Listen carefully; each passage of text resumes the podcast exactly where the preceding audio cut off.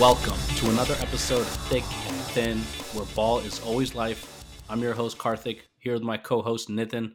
What's good, Nitin? What is up, Karthik? We're special Friday edition uh, of the pod. Friday record. It usually drops on Friday. We couldn't even bring ourselves to do it this week. You're the busiest man in America, but you know we hate to break our streak. We recorded from various locations around the world. We're both quarantined at home. It would be pretty bad if we missed a week in this climate. Nah, we got it in. We're here on a Friday. Um, hopefully, some good weekend listening for the for the listeners. Um, but what do you want to talk about, man? We got there's been a lot of NBA action, a lot of things going on. What are your thoughts?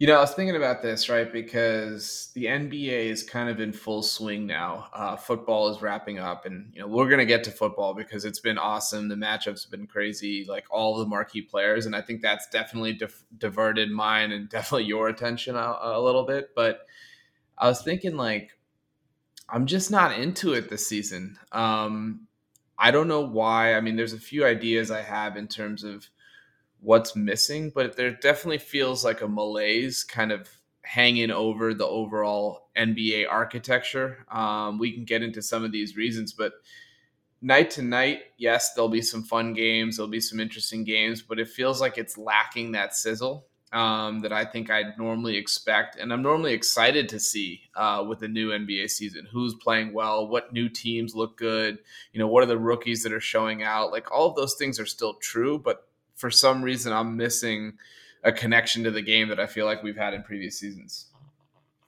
I feel the same too. Um, it's been an interesting start to the season.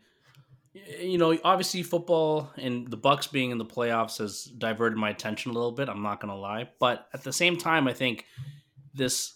I was thinking about why do I feel like this? Why am I not as hyped? I mean, I think we're still all in on the NBA season, but it's just a different feeling than we've had in the past couple seasons. And one the, the first thing I can start to point to is the fact that this was a really short offseason. And at the end of the finals in October, after the Lakers won, I was excited that the NBA was going to start in two months. It was a great, very short break. Usually we have to endure this long summer with only baseball, which, you know, I hate, as you know. And so I it liked was, it in it was, 2019. Yeah, of course. Yeah, yeah. We know the front runner you are. Um, so it was refreshing to like, or it was exciting to have that two month break and then basketball right away. But now when I think about it, that's why it, I think there was less hype about this season. It felt rushed. It felt like it started so soon. We didn't have time to properly digest the draft, digest yeah. free agency, the rookies coming in. It was boom, boom, short training camp, go. And I think because of that, it that excitement that builds up, you know, when you're waiting for opening night, just wasn't there this season, and and it's carried over that lack of excitement into um, you know the first couple months.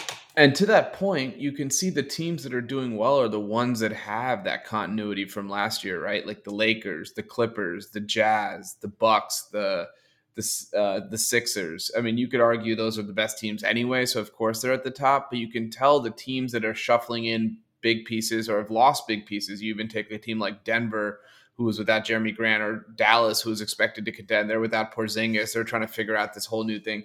I, I think because of that rush timeline, it's really compressed any practice time. Uh, this is on top of all the COVID restrictions, Zoom workouts. I mean, come on, that's not that's not going to be effective, right?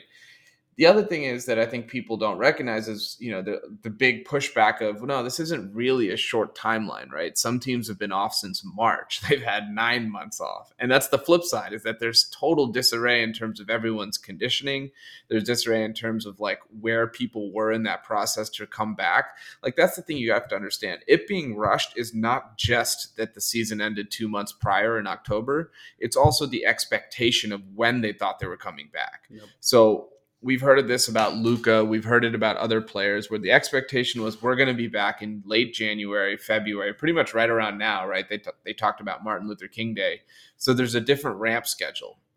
A lot of times these guys take a couple months off, a month off here, there, and then they get that slow ramp back to preserve their body, but then get it into peak conditioning. And now all of a sudden you have two weeks to get ready to play 40 minutes a night, and it's going to be kind of a mismanaged product a little bit. Um, you know, so I think that's definitely part of it. And I think the other thing, we you have to mention the impact COVID's had, right? Like it's not just about the empty stadiums and and how that's a bit of a weird feeling versus the bubble because at least in the bubble you knew that everybody was there every night. And like the Wizards for example, they legitimately I don't know if anybody knows this because it hasn't been talked about. They haven't played in almost 2 weeks. And when they do play, they're going to have 8 guys out because of positive COVID tests. So they have this skeleton squad that's essentially, you know, it feels like a farce to some degree. Like we're, you know, we were supposed to play the Bucks tonight. We're going to get mangled by like 50 points if we played that game. Mm-hmm. And overall, that keeps happening night to night. You never know what to predict. Um, and it's really dampened my enjoyment of the game. Yeah, the COVID definitely has has taken a, a hit on the NBA. And I mean, the empty stadiums. Look, I actually think it does impact the feel of the game. Not having that crowd, not having the, and it, it's harder to, it's easier to ignore in the bubble in that small AAU like type environment.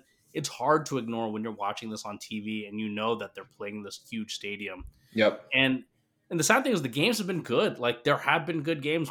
MLK had some great games. We have great storylines. It's not you know we have now Harden. Um, on the Nets. We have all these stars playing like this year. Curry's back, like the Warriors are back, which we didn't have last season. Yeah, uh, there's no Durant's playing awesome. Yeah, in terms of the talent, in terms of who's playing, in terms of the teams, there's no reason for there to be this malaise.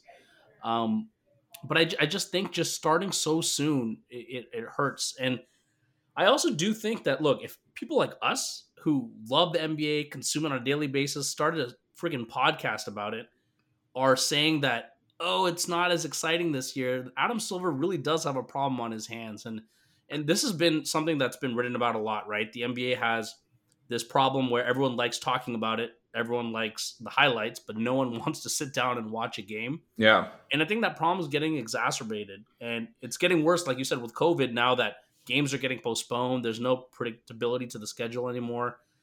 And I don't know how you solve that. I think they got to rethink the way they do some of these TV deals um, or maybe how they get more fans to watch games because right now everything you, know, you can get league pass but then your own team is kind of um, yeah and then you have all these like blackout restrictions which are really freaking exhausting to try to pay attention to and, and no one has cable these days right no one has cable uh, so many people are cord cutting so you can't watch your local team so there is a broader problem at play and it's starting to get really bad when people like us are kind of experiencing the same kind of fatigue. Yeah. Well, so one thing I would say, just to put it into terms of like, this isn't total doomsday, is if you think about where we would be in a normal season, you could argue maybe this is the same amount, same type of attention we'd be paying in early November, right? Maybe mentally because it's post MLK Day, we're a month away from what's typically All Star break and what's typically the trade deadline we think that we should be further along than we are. And in the reality, it's only 10 to 15 games. And maybe we've never really cared about it 10 to 15 games in. We're just thinking about it of like, oh, what does it feel like in late January? Um, so there is an element that could be s- explained by that. Um, one other thing that I think, um, you know, you talked about the value of watching a game. Not only is the quality of the game sort of like there's a lot of variance, uh, there's a lot more blowouts. There's there are some close games, there's some good games, but there are a lot more blowouts. The other thing that I think this has led to with with the rush start is there's a lot more mediocrity. And we always talk about how in the NFL, parity is king. That's what keeps all 32 fan bases engaged because every fan base is its own built in market on itself. That's not how it works in the NBA. They don't, it's a national market. It's not an individual market the same way, other than in the New Yorks, the LA teams, maybe a Chicago, maybe a Boston, that type of thing. But for the most part, you care about the national teams. And when everyone's seven and seven playing each other, you don't really give a shit, right? Like last night, the Lakers and the Bucks played, and that's a marquee game for TNT. But the Bucks have looked okay right? Like the Lakers look great, but the Bucks are another team. They're trying to incorporate Jrue Holiday. They have Bobby Portis, a couple different guys getting more minutes, and all of a sudden they're just like, eh. Like tonight, I think it's uh, Denver and Dallas, I believe, right on uh, Denver Phoenix on ESPN. Yep. Phoenix has been fun. They've also looked sort of in disarray at times, and we know Denver's had problems. These are teams that are supposed to be at the top of the conference, and suddenly parity in the NBA just isn't as fun. um, because we do want to care about the six to eight teams that really matter and just see them play each other over and over again. And then the other thing to your point is we're starting to see such a disparity between regular season and playoffs in terms of teams being able to flip the switch in terms of you know like a like a LeBron and the Lakers for four weeks can just lock in. I know they were the one seed anyway last year, but they just locked in defensively to a whole new level and they basically destroyed everyone. And if you know you have that in your back pocket, those 72 games or 82 games mean less to the players. And then, of course, they're going to mean less to the fans. And I don't know how they solve that. Uh, I think shortening the season's one, but I don't know. There needs to be other things involved to re-engage from you know October to April. Yeah, that's why the mid-season tourney was a kind of a cool idea. Uh, I mean, I know they have a play-in tourney this year, which will be exciting, but that's still at the end of the season. Like, yeah, I, the mid-season tourney was always interesting to me because, like you said, you brought up a good point. We always do hit this point in the normal NBA season around February, like end of Jan, Feb, where we're things are kind of moving slowly along. We're getting to All Star break, and so they do need something, I think, in the middle of the season to revitalize interest. The parity point you made is interesting because look, it, it's it's great that you know, for example, the Knicks, big market team. You can definitely, I think it's definitely true that when the Knicks are good, it's better for the NBA. That being said, the Knicks being in the playoffs right now, playing well, compared to a team like Miami, who's struggling right now, not in the playoff picture. Miami is still the more recent good team, the team with names the casual fan cares about now, with Herro and Bam. I would argue that it's still better that Miami is good than it is for New York to still be, you know, to all of a sudden flip the switch. At least now, because New York doesn't have recognizable names, they're still kind of a squad just getting, you know, I getting think the Knicks are the I think the Knicks are the one exception to what you're saying. Normally, I would agree with you. Like if it was the Bulls that you were talking about, Chicago is the third biggest market. I would say yes. I would agree. The Heat being better are more important than the Bulls. I think Knicks are maybe the one example of like a team that if they're good, everybody will care. Every eyeball will be on them. So I agree. I think I think more long term, like if they keep this over the course of the season, but I think just in the short term, yeah, nobody gives a shit about having, Julius Randle yeah, having seven assists that, That's yeah. my point, right? If yeah. they get back to relevance, that's definitely better. But right now, it, it doesn't matter as much. And um, and and the crazy thing is we've had a good rookie class, right? One of the worries was this class is going to be bad. There's not a lot of exciting players. They've been balling out. Like LaMelo's lived up to the hype. We've talked about Tyrese Halliburton. Um, Anthony Edwards has showed promise. You know, Okoro, Patrick Williams, all these guys. But, have, like, isn't that the well. problem though? They're good players. They're not headline grabbers. Maybe LaMelo throws a pass every now and then that ends up. Is, yeah, maybe he he does something for ass eyelids. But Tyrese Halliburton making the right defensive switch isn't getting people fired up on YouTube, right? We don't have a Zion. We don't have like a, a stud at the top of the class who's going to take over and that's the that's actually another worry is like there hasn't been this infusion of casual fan driven stars. Tyrese Halliburton is going to be a really good player for 15 years in this league. That doesn't mean that from day one he's grabbing attention. I mean that's true, but how often do you have a guy like Zion in your rookie class? Like he's rare. It's not like every year has some guy like Zion that takes over and you know. I mean, Ja Morant maybe the year before you could argue. They were the um, same class. That's why last year was so special. Oh, sorry. Yeah, that feels like so long ago. I know. Um, yeah, I, I, yeah. I don't know. The other problem I think is and the year before it was like Luka Trae. Year before that, you had like uh, the Jayson Tatum class with him and Lonzo. So there was like names I think that were a little bit more successful right off the bat in terms of show stopping plays. So we've had a couple years in a row and now and Ben Simmons before that. Now you come to it, and it's like, all right, well, we're kind of missing something.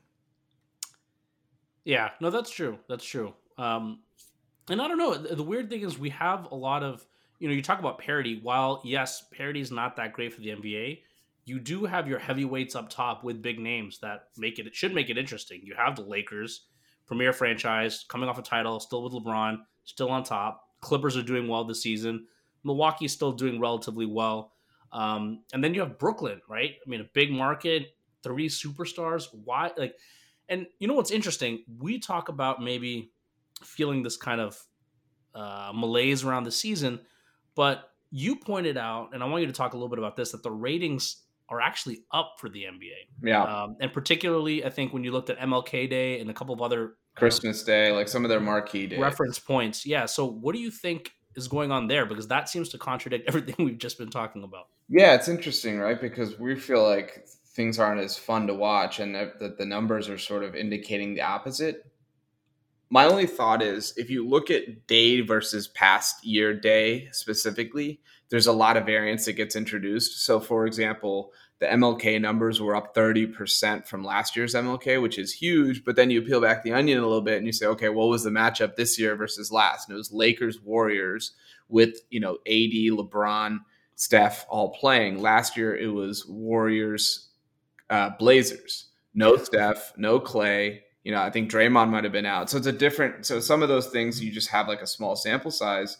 Um, so you have to keep that in, a, in account. But the other thing I think is, I think there's some. I, I think what compared to the bubble, the bubble was an anomaly for a lot of reasons, and the ratings really I don't think had any, anything to do with the social justice stuff. Like we saw declining ratings across the board for everything but football. So I think compared to that, there is a sense of like, okay, basketball's on when I expect basketball to be on, and that in itself is going to be a boost. But I do think we have all of the stars playing in big markets. Aside from maybe Giannis, you could argue every other big star is in a top 10 market, uh, whether that's like Kawhi, Harden, KD, LeBron, Steph. You have uh, even Luka. Dallas is a big market. Um, you know, you have Zion's another one, but he's not quite at that level. So I wouldn't even put him there. Joel playing in Philly. So you have the big cities finally are equipped with the, the, the big players, and then you have things like the Knicks being good, the Bulls being a little bit better than they've been in the past, and and I think some of that organic improvement there. But I don't know. I mean, there's less competition is probably one thing. Hockey just started. I know that's not a big competitor for the NBA, but they just started up. Aside from weekly and NFL, what's really competing with the NBA since it came back? Nothing. But I think I think part of it is also just I don't know. We have different viewing habits. We have different um, kind of leisure activities now with with the pandemic and COVID. After going through a year of this, right? Mm-hmm. Um, we're just in a different rhythm. Like society's just in a different rhythm. We we're at home all day. Um, there, I think, has been, and I don't, I don't have the stats to back this up, but I'm watching more Netflix and shows on HBO. Like I've watched more shows in the last whatever six months than I probably did in the last two years, right? Just as a function of being at home all the time. And so I don't know. There's still, even though um, we're back in the flow of the normal season and the normal timeline, I, I just think our viewing habits have changed a little bit. And, yeah.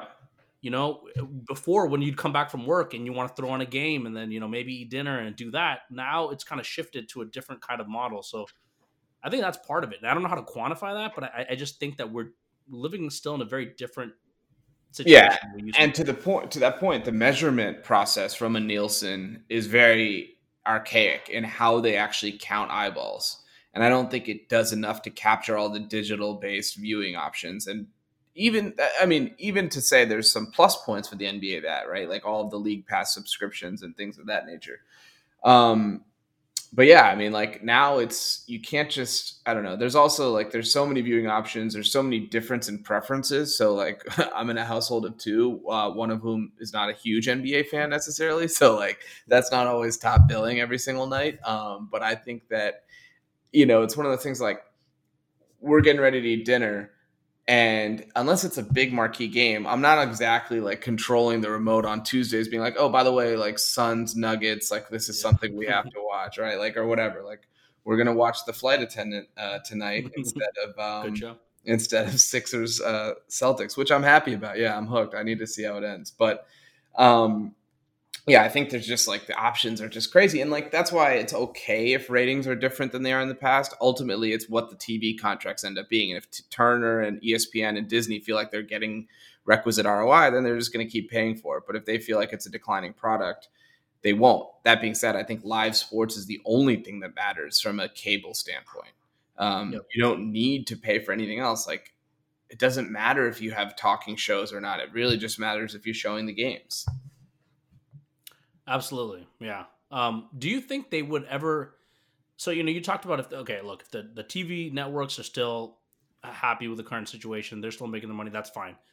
Do you think they would ever break away from the current model we have? Um, in, in terms of so those next level those next set of contracts with the networks do you think yeah. there might be anything fundamentally up for change or do you think we're going to still be in the same kind of um, i think they're starting to i think if you look at espn plus and all of the things that they've done on that front including like putting their normal writers behind a paywall and trying to drive as much traffic as they can towards that i think you're going to see something similar um, with with sports packages uh, especially with things like the NBA where it's national coverage. There's a million games, and so it's not like you know NFL Sunday. Like those are never going to leave na- uh, network TV, right? Because yeah. that's their audience, that's their bread and butter. For for guys like you and me who are trying to watch Milwaukee, Cleveland, that's not necessarily going to be national TV. So there's going to be more bundling, more of subscription model. Even now, you look at what League Pass has done, where you can buy the fourth quarter of a game, right? Or you can pay like 199. Like if I wanted to watch Rockets Wizards on Tuesday, Wall's return versus versus his old team. I but I don't have League Pass. I can just and I don't live in either of those markets. I can just pay a dollar ninety nine or two ninety nine or whatever and just get the game. So I think there could be more of that pay per view type model. Um, I worry about that only because I think it's so easy to to to skip random nights, right? And every big game is kind of televised. You can get a good flavor for what matters in the NBA by just watching national TV broadcasts. Um, yeah. You don't need to have a take on the Magic because they're going to be the eighth seed and get swept. Um, and I think because so many teams don't matter, it'll be hard to get consumers to really care about all 30 teams. And the eight that they need to care about are kind of already in their living rooms every night or whenever they want them. Yep. Um, my my suggestion, and I think I've mentioned this before, the way I think they solve some of these problems is pick four days in the week and only play on those four days, every single team. Mm. And now, of course, there's plenty of reasons why they wouldn't do that. But think about it. If you have NBA is dedicated for Monday, Wednesday, Friday, let's say Saturday. And that way Sundays is left for the NFL or whatever. And everyone plays on that day. So only of course some teams will get that prime time slot, but there's some predictability to the schedule. You can kind of organize your life around NBA games. Um, it's one thing I like about college where I know like the Pac 12, when I you know when UCLA is is good and they're pretty good this season, it's very predictable for me to like plan my schedule around UCLA games. It's Thursdays and Saturdays um, when they're playing for the most part, right? They have yeah. some games on other days. Yeah. Um, and, and and that's one of the benefits of football. Yeah, you only play once a week, but the great thing is it's pretty much Sundays, and then of course you have Monday and uh, Thursday as well. So if the NBA just did, went to a model like that, uh, and then you know you know okay you have a break today, but tomorrow all the games are back on. Basketball's back on. Um, you know, there are all these great matchups. I think that would actually help engagement as opposed to, you know, every day it's a different number of games, sometimes back to back, sometimes not. Harder to track. It's a fair point, especially as we get to a, to a rapidly growing sports betting landscape. Um, part of the problem with sports betting in basketball is things change so constantly and uh, you know, even things like load management when guys are sitting out, or things like, hey, this team was playing, I didn't even realize they were on a back to back, like that kind of stuff. And it's actually hard to bet as uh, compared, of course, compared to something like, um, you know, the NFL, but even college basketball, to your point, where it's a little bit more predictable. Ultimately, this comes down to the games problem, right? If the RSNs are actually going to drop the 72 game requirement or sort of modify it to some degree where they can be a little bit more creative. I think they can try things like that. But until they get to that point and until that stops being lucrative for them, there's no reason for, you know, NBC Sports Washington or NBC Sports Bay Area to try to change the way that the, the contract is structured. And it may be such that the, at the regional level, they are getting the eyeballs they need to make that contract worth what it's worth, right? It's not just the Turner and, and ESPN, it's all of the regional markets as well.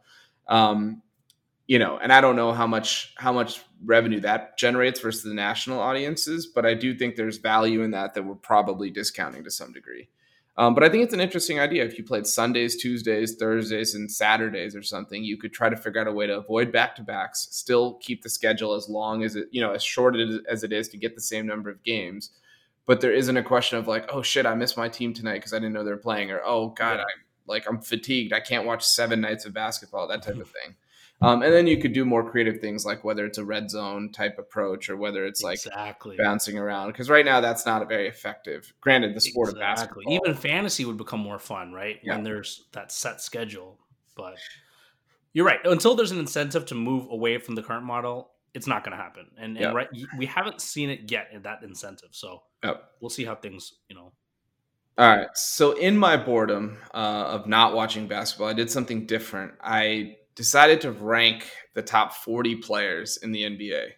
Um, now, this is an exercise that you and I probably do every like three months or six months um, just to keep it fresh. As you know, I can get a little emotional about things, a little.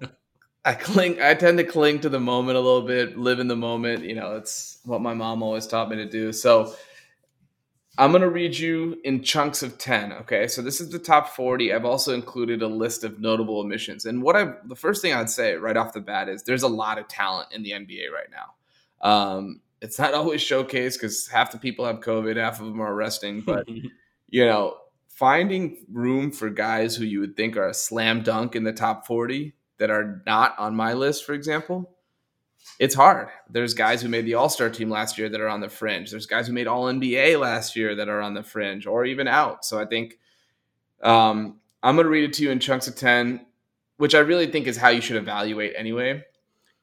You tell me what you think. All right. You, you ready for this? All right. Let's do it. All right. Number one, LeBron. Uh, until further notice, he keeps the top spot. Number if you two, didn't have him number one, I was about to end the pod right here and now. We might need to anyway. It's uh, I gotta make eggplant farm tonight. uh, number two, Kevin Durant. Surprising. Yeah. I'm gonna go through these quick. Number three, Kawhi. Number four, Giannis. Whoa, whoa, whoa, whoa, whoa! Yeah, hold I edited. hold on, hold on. No, no, no, no, no. You you have to go to the original list you shared. Um, I'm fact checking you right now. No, none of this. Uh, I made some tweaks based on my reactions.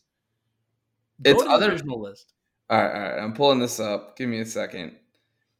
Actually, I know what the top ten was. I'll read that and then come up to it. So one was LeBron, two was Durant, three was Giannis, four was Jokic, five was Kawhi, six Anthony Davis, seven James Harden, eight Joel Embiid, nine Luka Doncic, and ten Steph Curry. I'm actually comfortable with that. I'll stick with that. Oh, now you'll stick with it. Okay. Well, first of all, my um, issue wasn't with the top 10, but continue. Kawhi's got to be a spot higher. This is overreaction to. He's just had a. I mean, it, look, it's a regular season. Kawhi is going to be judged on far more than that. He's top three, top four. And um, Jokic over him. Jokic has been playing amazing. He was my MVP pick, MVP pick before the season started. But you can't say he's a better player than Kawhi right now.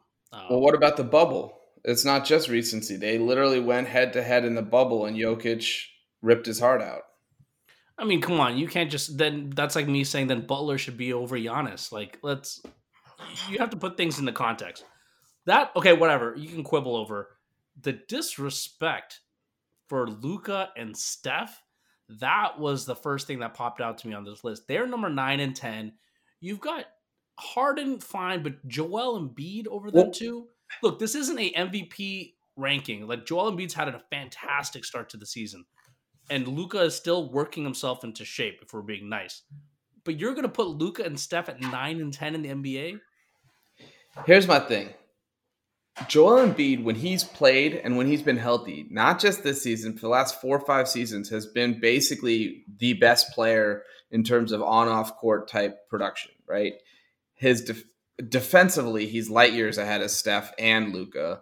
Offensively, yeah, he's not going to be able to get the playmaking numbers. He's not going to even necessarily be able to get the points that those guys do, but he comes pretty damn close. And when you factor in his health, which has he's looked good this year, and you factor in his defense, I'll give it. I'll give you Luka. I'm not willing to go with this version of. I know the 62 point, the little shimmy, and have the whole week of every media person like slobbing on all over him. But I'm not willing to put Steph over Embiid. If you want to talk Luka, maybe, but I'm pretty comfortable with those guys there. And if you think Harden's appropriately ahead of them, then you don't think they're any higher than eight either. Well, here's where the inconsistency comes in your rankings. Harden hasn't had an amazing start to the season, and you know he's working himself back into shape. So, what is your rationale in having him three spots higher than Steph. And look, I'm the biggest Steph hater. I've hated on the Warriors for the last several years. But what is the rationale over Harden over Curry? I want you to explain that to me because Curry, look, he hasn't had an, a, a blistering start to the season in terms of his shooting percentages. They're down. The Warriors are just kind of middling. But what what's the argument for Harden? So the number one thing you gotta know about me is you do know, and maybe for the listeners, is I'm not consistently applying anything in any situation, right? It's a touch and feel type process. Like I said, I get emotional about these things. The reason for Harden is that he is more night to night productive than Steph at this point.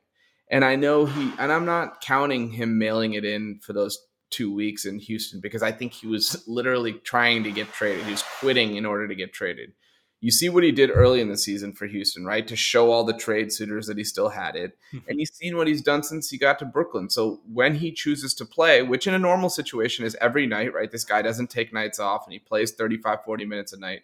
He's more productive than Steph Curry at this stage of their careers. That's the reason.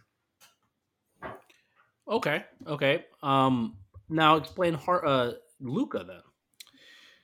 Luka, and I'm guilty of this as much, as much as anyone, but we're too early on anointing him uh, the way that we're trying to anoint him. He's been with a little bit of a skeleton crew this year. They've had a bunch of injury issues. They've had some COVID problems. Uh, Porzingis is just now coming back, but I think when you factor in the fact that he's really struggles in end of game situations, which is something a lot of guys above him don't um, Giannis notwithstanding.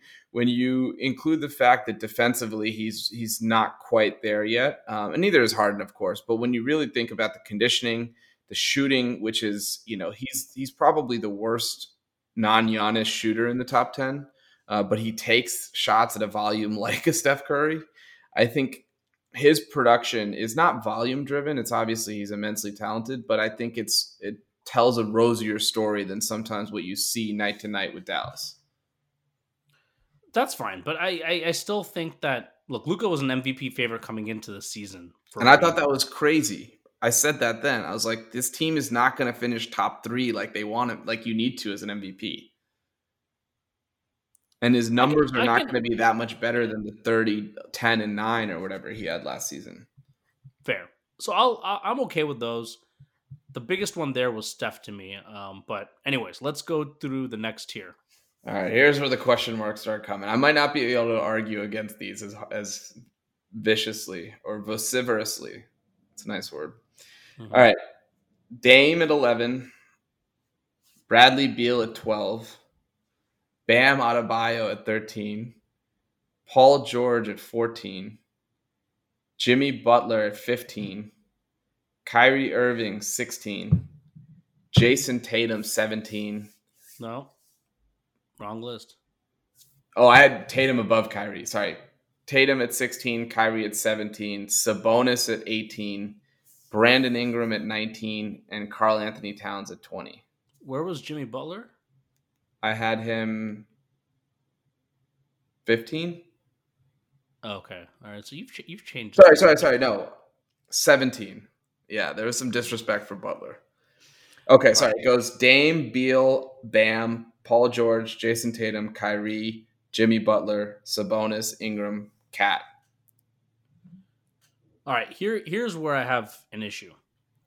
Bradley Beal over Paul George. The disrespect to Paul George has gotten out of hand. Look, I loved making us fun fun of him as much as everyone else. He's become a meme playoff P, way off P, yada yada yada. That's fine. Pandemic P. Pandemic P. You forget this guy finished third in MVP voting just a couple years ago. This guy's on a track for 50, 40, 90 season in the NBA. Right now, he's top 10 in VORP. Uh, I think he's he's eighth, you know, right behind like guys like Durant, Doncic, LeBron, Anthony Davis. And you have the gall to put him not only one spot, two spots lower than Bradley Beal. Can we talk about Bradley Beal? Because right now I feel like you're ignoring that he's leading the league in scoring by a full five points a game. You're telling me about his defense and all sorts of stuff. I don't remember that coming into play for Harden when he was averaging 35 a game, and that's what Beal's putting up right now. Yeah, and then Harden's team was in the the top three in the Western Conference. Where, It's not- where are the Wizards right now? It's not his fault that Russell Westbrook is in a wheelchair wheeling around on the court. Davis Bertans, for some reason, didn't remember that he was a basketball player. He showed up to camp totally out of shape. Scott Brooks is playing Robin Lopez in crunch time. Don't get me started on the Wizards. It's not Beal's fault. I can say that much. Look, okay, here's the problem with Bradley Beal. First of all, he's not playing defense. All right, and that has to account for something. We're talking about, and this is where Paul George's value comes in the, on the defensive end, as well as putting up eye popping stats this year on offense. Um, and and we're we're you know we're indexing too much on that playoff performance. Who cares about how they perform in the playoffs? We haven't seen Beal, and you talk about Beal having oh he's pretty good in the playoffs. He's had one good series. We haven't even seen him that much in the postseason. So that argument is a wash to me. The other thing with Beal is it's not like he's shooting career high numbers, you know, blistering pace. He's averaging a lot of points off really high usage, but it's not his best three point shooting year. It's just a function of him jacking Yeah, up he- over 30 shots a game. He's triple covered, taking hook shots from beyond the arc. 31 shots a game. That's a lot. No, he's shooting 24 and a half shots a game. But Oh, sorry, I'm looking at per 100 numbers. That Yeah, which only look exactly. 31, shots a game. 31 shots. Even Allen Iverson would be like, yo, pass, dude. Come on. But his shooting splits, given that usage, are pretty impressive. Uh, 50, 38, 87. Paul George has played great this year, but you told me not to be a prisoner of the moment. So what I'm being a prisoner of is him clanging it off the backboard in the game, the biggest game of the season last year, and the year before when he tried to call out Joe Ingles and then got locked up well, Beal was sitting at home, so I don't I don't know what the argument is. intentionally. We are keeping the Ferrari in the garage till it's time to bring him out. The Clippers have played well this year. Not amazing defensively. I don't know what they're doing, but given the the the meme they became last season, um, and the fact that no one's really giving them a chance this year, I think they're playing well. I think he's locked in, and like I said, it's not just a recency bias thing. He's three was no two years ago. He finished third in MVP voting. Like, how do you not discount that, or how are you discounting that? I've Um, been a, I've been a George supporter, and that's been one of my biggest arguments. It's not like I put the guy like 80th; I have him like 14th. He's still all NBA territory Yeah, but that. Bradley Beal should not be. Look, You're still mad because you picked Melo over Beal in 2017 and tried to justify it. Look, we look back. Those lists look really funny when you go back to them. I think you had Gordon Hayward top five in the NBA. So let's not let's not Top dig five likely to be at the U.S. Capitol. Did you not see the full, you didn't see the full title there? All right, Yeah, so the next um, the next ten. This is good though. You pick one your biggest gripe with each Yeah. set of ten. So the first one was Steph Curry, oh, uh, Embiid over Steph Curry. This one is um, Bradley Beal over Paul George. All right, here's 21 through 30. Khris Middleton, Jaylen Brown, Rudy Gobert, C.J. McCollum, Devin Booker, Zion Williamson, Ben Simmons, Donovan Mitchell, Chris Paul, Trae Young. Big fall for Trae there. I have no problem with Trae. My biggest problem on this list is Zion. Um, and I just don't see. So, you know, if you ask who should go over him, I think he should fall out of this tier, first of all. Uh, I think he's below 30. I think a guy like Vucevic, who, look, yeah, Vucevic is not a household name, but he's been playing better. He's been pretty consistent last couple of seasons, and he's having an amazing year this year. I was talking about VORP, right? He's, I think, second in the league. Uh, so that Orlando team is competitive because of him. Zion is great. He's high efficient, low post scorer. He still doesn't know how to play defense, still doesn't have an outside shot. And that team is still not winning. So, look, he's going to be better than a lot of these guys. He's going to climb up this list. But right now, if you're saying, is he 26th best player in the NBA, like a top 25 guy, I'd say no. Okay, so part of this list in my inconsistency was it had a little bit of eye on the future. I think the team is going to settle in a little bit. Like they have a weird collection of players, but look, Zion is, I think, a destructive offensive force right now, even without the ability to shoot, uh, both in actual half court settings or even from the line, for example. So despite those limitations, he's putting up monster numbers. I feel like a lot of nights he brings them back from these deficits by himself when he just goes bully ball mode, and nobody can stop him in the low post. Vucevic, Vucevic is a more efficient player. Maybe he's a more well-rounded player. I know he's putting up probably better numbers, but I feel like his ceiling is more limited, especially when you think about some of his past playoff performances. Two years ago, he was totally shut down by Marc Gasol. I think he meets his match when he sees centers uh, that can play defense. I don't know that Zion necessarily has those same kryptonite type options, but fine. If you want to quibble with that, I'll give you Zion. He, yeah. I mean, uh, what I'll say is that I, look, I think more people would be on your side on this one than they would be on mine. My problem the, is the highlights generation. Yeah, but my problem is you're looking at Zion as if, well, yeah, of course. Look, the fact that he's so good without with having a very limited skill set speaks to how he's going to be as a player or the the growth up uh, potential for him as a player. But right now, like you said, he's very limited. And if you told if you put Zion in a playoff game right now, in an important playoff game, he would be neutralized as well. Like you're talking about Nikola Vucevic getting neutralized. A good team can definitely take Zion out of a game. So um, I'm thinking we're, we're getting a little caught up in, in the, the highlights and the stats. Um, he's gonna be good, but right now this is too high. Like I would still take Ben Simmons, Donovan Mitchell, Chris Paul. Um, Fuck Ben Simmons. I'm out on Ben Simmons. The yeah, guy's ben had a weird season. Game right now. Huh? He's averaging like 12 points a game right now. I'm so upset at him. All right. I almost dropped him out of the top 30. All right, let's continue.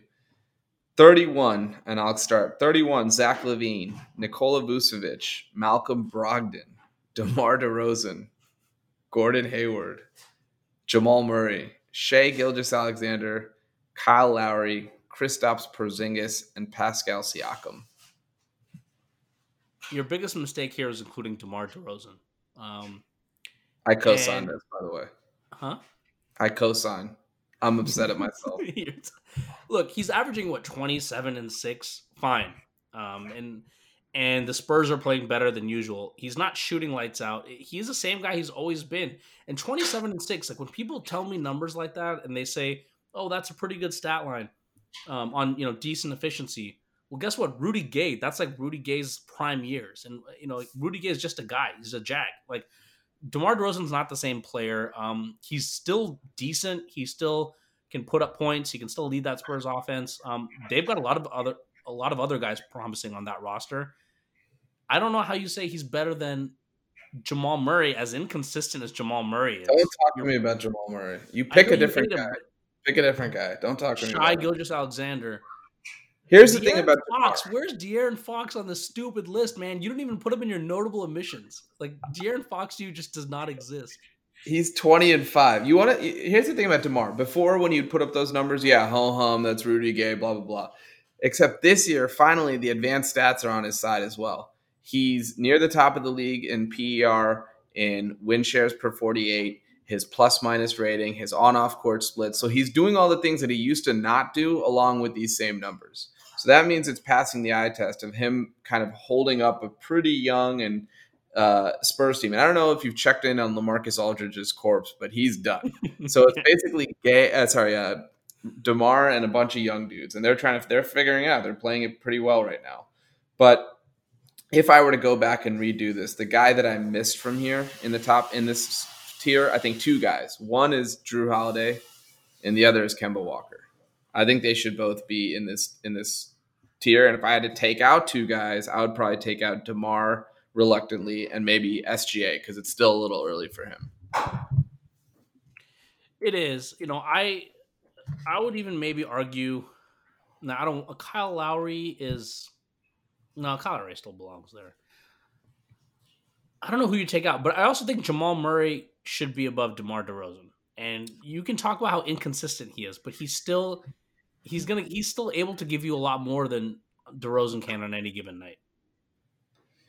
Not yeah. consistently, but I think is his ceiling outweighs the bust potential that you know every now and then he'll drop seven points.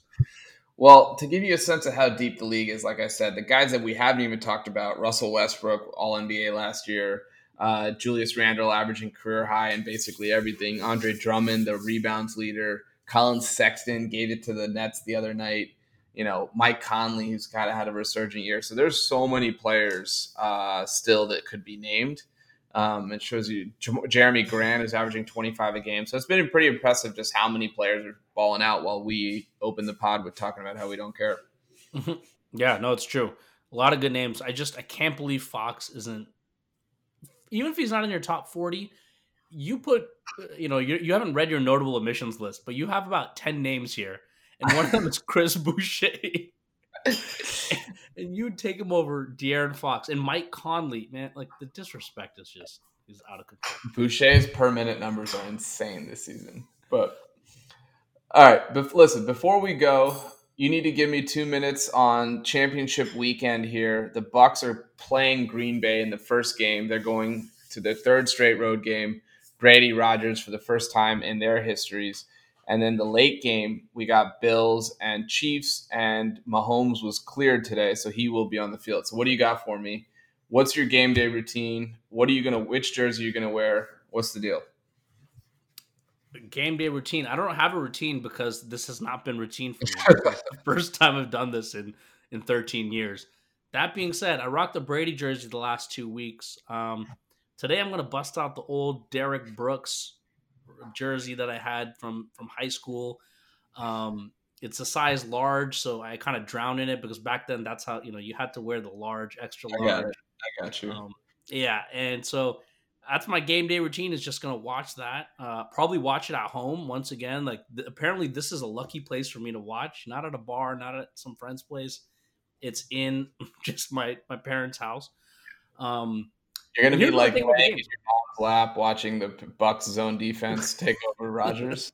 yeah. Here's what I, I do want to say about the game. I think there's a lot of disrespect of the Bucs going on, and I don't like it. Now, personally, I do think the Packers should win, uh, but there's a lot of and, and the disrespect's not even that we crushed them early in the season. I discount that. That was very early. We also got crushed by the Saints, so by that logic, we shouldn't have beat them last week. But I think too much is made of how good Rodgers has been this season. Not enough has been made of their cupcake schedule. Um, they haven't really played anyone. He hasn't been tested that much, and I think if our front uh, front four can get to him, especially with Vita Vea coming back, um, we can make things difficult. We can get him frustrated. He hates Suh. He uh, Rodgers can get rattled, and so I think there is a path for us to win. At the same time, Brady you know, everyone talks about our offense the way it looked last week. Um, and then we, you know, if you look the last two weeks, we played two of the top defenses in the NFL. Um, we played Washington, who's amazing, and we played New Orleans, and they're both also the top two pass rushes in the NFL. And so this week, much easier defense in terms of pass rush, much softer defense in terms of run defense. It's going to open up a lot of things for the Bucs offense. So if we're able to get into a shootout, I'm confident that we can keep up and we can potentially win. The challenge is we can't go down early. And there's a great stat that's floating around with Aaron Rodgers. He's 70 and 1 or 71 and 1 when he leads at halftime at Lambeau. Like that stat is insane. Like Damn. if he's up at halftime, they're not losing. And so we got to get up on them early and I think we'll have a good chance. I like the Packers this week. I think the home game, Rodgers' first ever NFC championship at home. I think he recognizes at 37, given how long it's taken him for being in this position. I don't think he realized that back in 2010 when he won the Super Bowl. He knows how precious these opportunities are now. For the first time since then, he's actually favored. Uh, I think since 2014 versus Seattle, he's actually favored in the NFC Championship. Brady can play in the cold. I don't know about the rest of the team. Antonio Brown's out. Vita Vea's back, but maybe limited. I like I like the Packers being able to move the ball. I think if you go back and watch that game – they start the, the first time they played, they were moving the ball at the start, and then Rodgers threw that killer pick, and it sort of just like flipped the whole game on its head. Yeah, and well, look, momentum does doesn't exist. I don't know, but at the same time, that was a very unique set of circumstances. Just like the Bills Chiefs game, I've thrown out the first time they played. Right, it was in pouring rain with all the COVID cancellations, et cetera, and it was so long ago. These are totally different teams Cupcake schedule, yes, but neither team has really faced a big test in the playoffs. I mean, Taylor Heinicke yeah. and Drew Brees are not exactly murderers row, similar to Jared Goff with a broken thumb. So this will actually be the first good quarterback either one plays in the playoffs. So I think that'll make for an interesting battle. I'm just going with the home team here. I think the Packers yeah. are going to win. I think Rodgers is going to look at this as a legacy defining game for a lot of reasons. Get back to a second Super Bowl, beat the GOAT Tom Brady you know, win when you're supposed to win and improve upon a pretty pretty mediocre playoff resume and avenge the one game this season where he looked bad. Uh, I think all those things matter to him. So yep. Tampa's going to be able to move the ball in this Packers team. I think they're going to be able to run, uh, and that's going to open up some shots downfield. The weather is big. It's not supposed to be windy, and it's going to be during the day, both of which are advantages for Tampa. But I do think it matters that there's going to be fans in the stadium, and uh, Rodgers just very rarely loses at home. Yeah, no, I, I think Packers win too. Um, I, the, the the thing I have a problem with is just people are acting acting like they're this elite one seed, this elite team this season. I don't think they're. I think they have more flaws than people want to acknowledge. Um, but look, Rodgers is on a mission, and I think that matters. I think that matters. He's got a chip on his shoulder. Um, if he doesn't get it done today, I mean, not today, this game, you know, it might never it, happen. It might never happen, right? And so that like that means something, and hopefully the team, his team, realizes that and they play that hard. So either way, it's going to be exciting set of games. I can't wait, man. I'm hyped. Quickly, who do you have in Chiefs Bills? Knowing Mahomes is going to be back, but maybe limited by the foot and by the the head slash neck injury.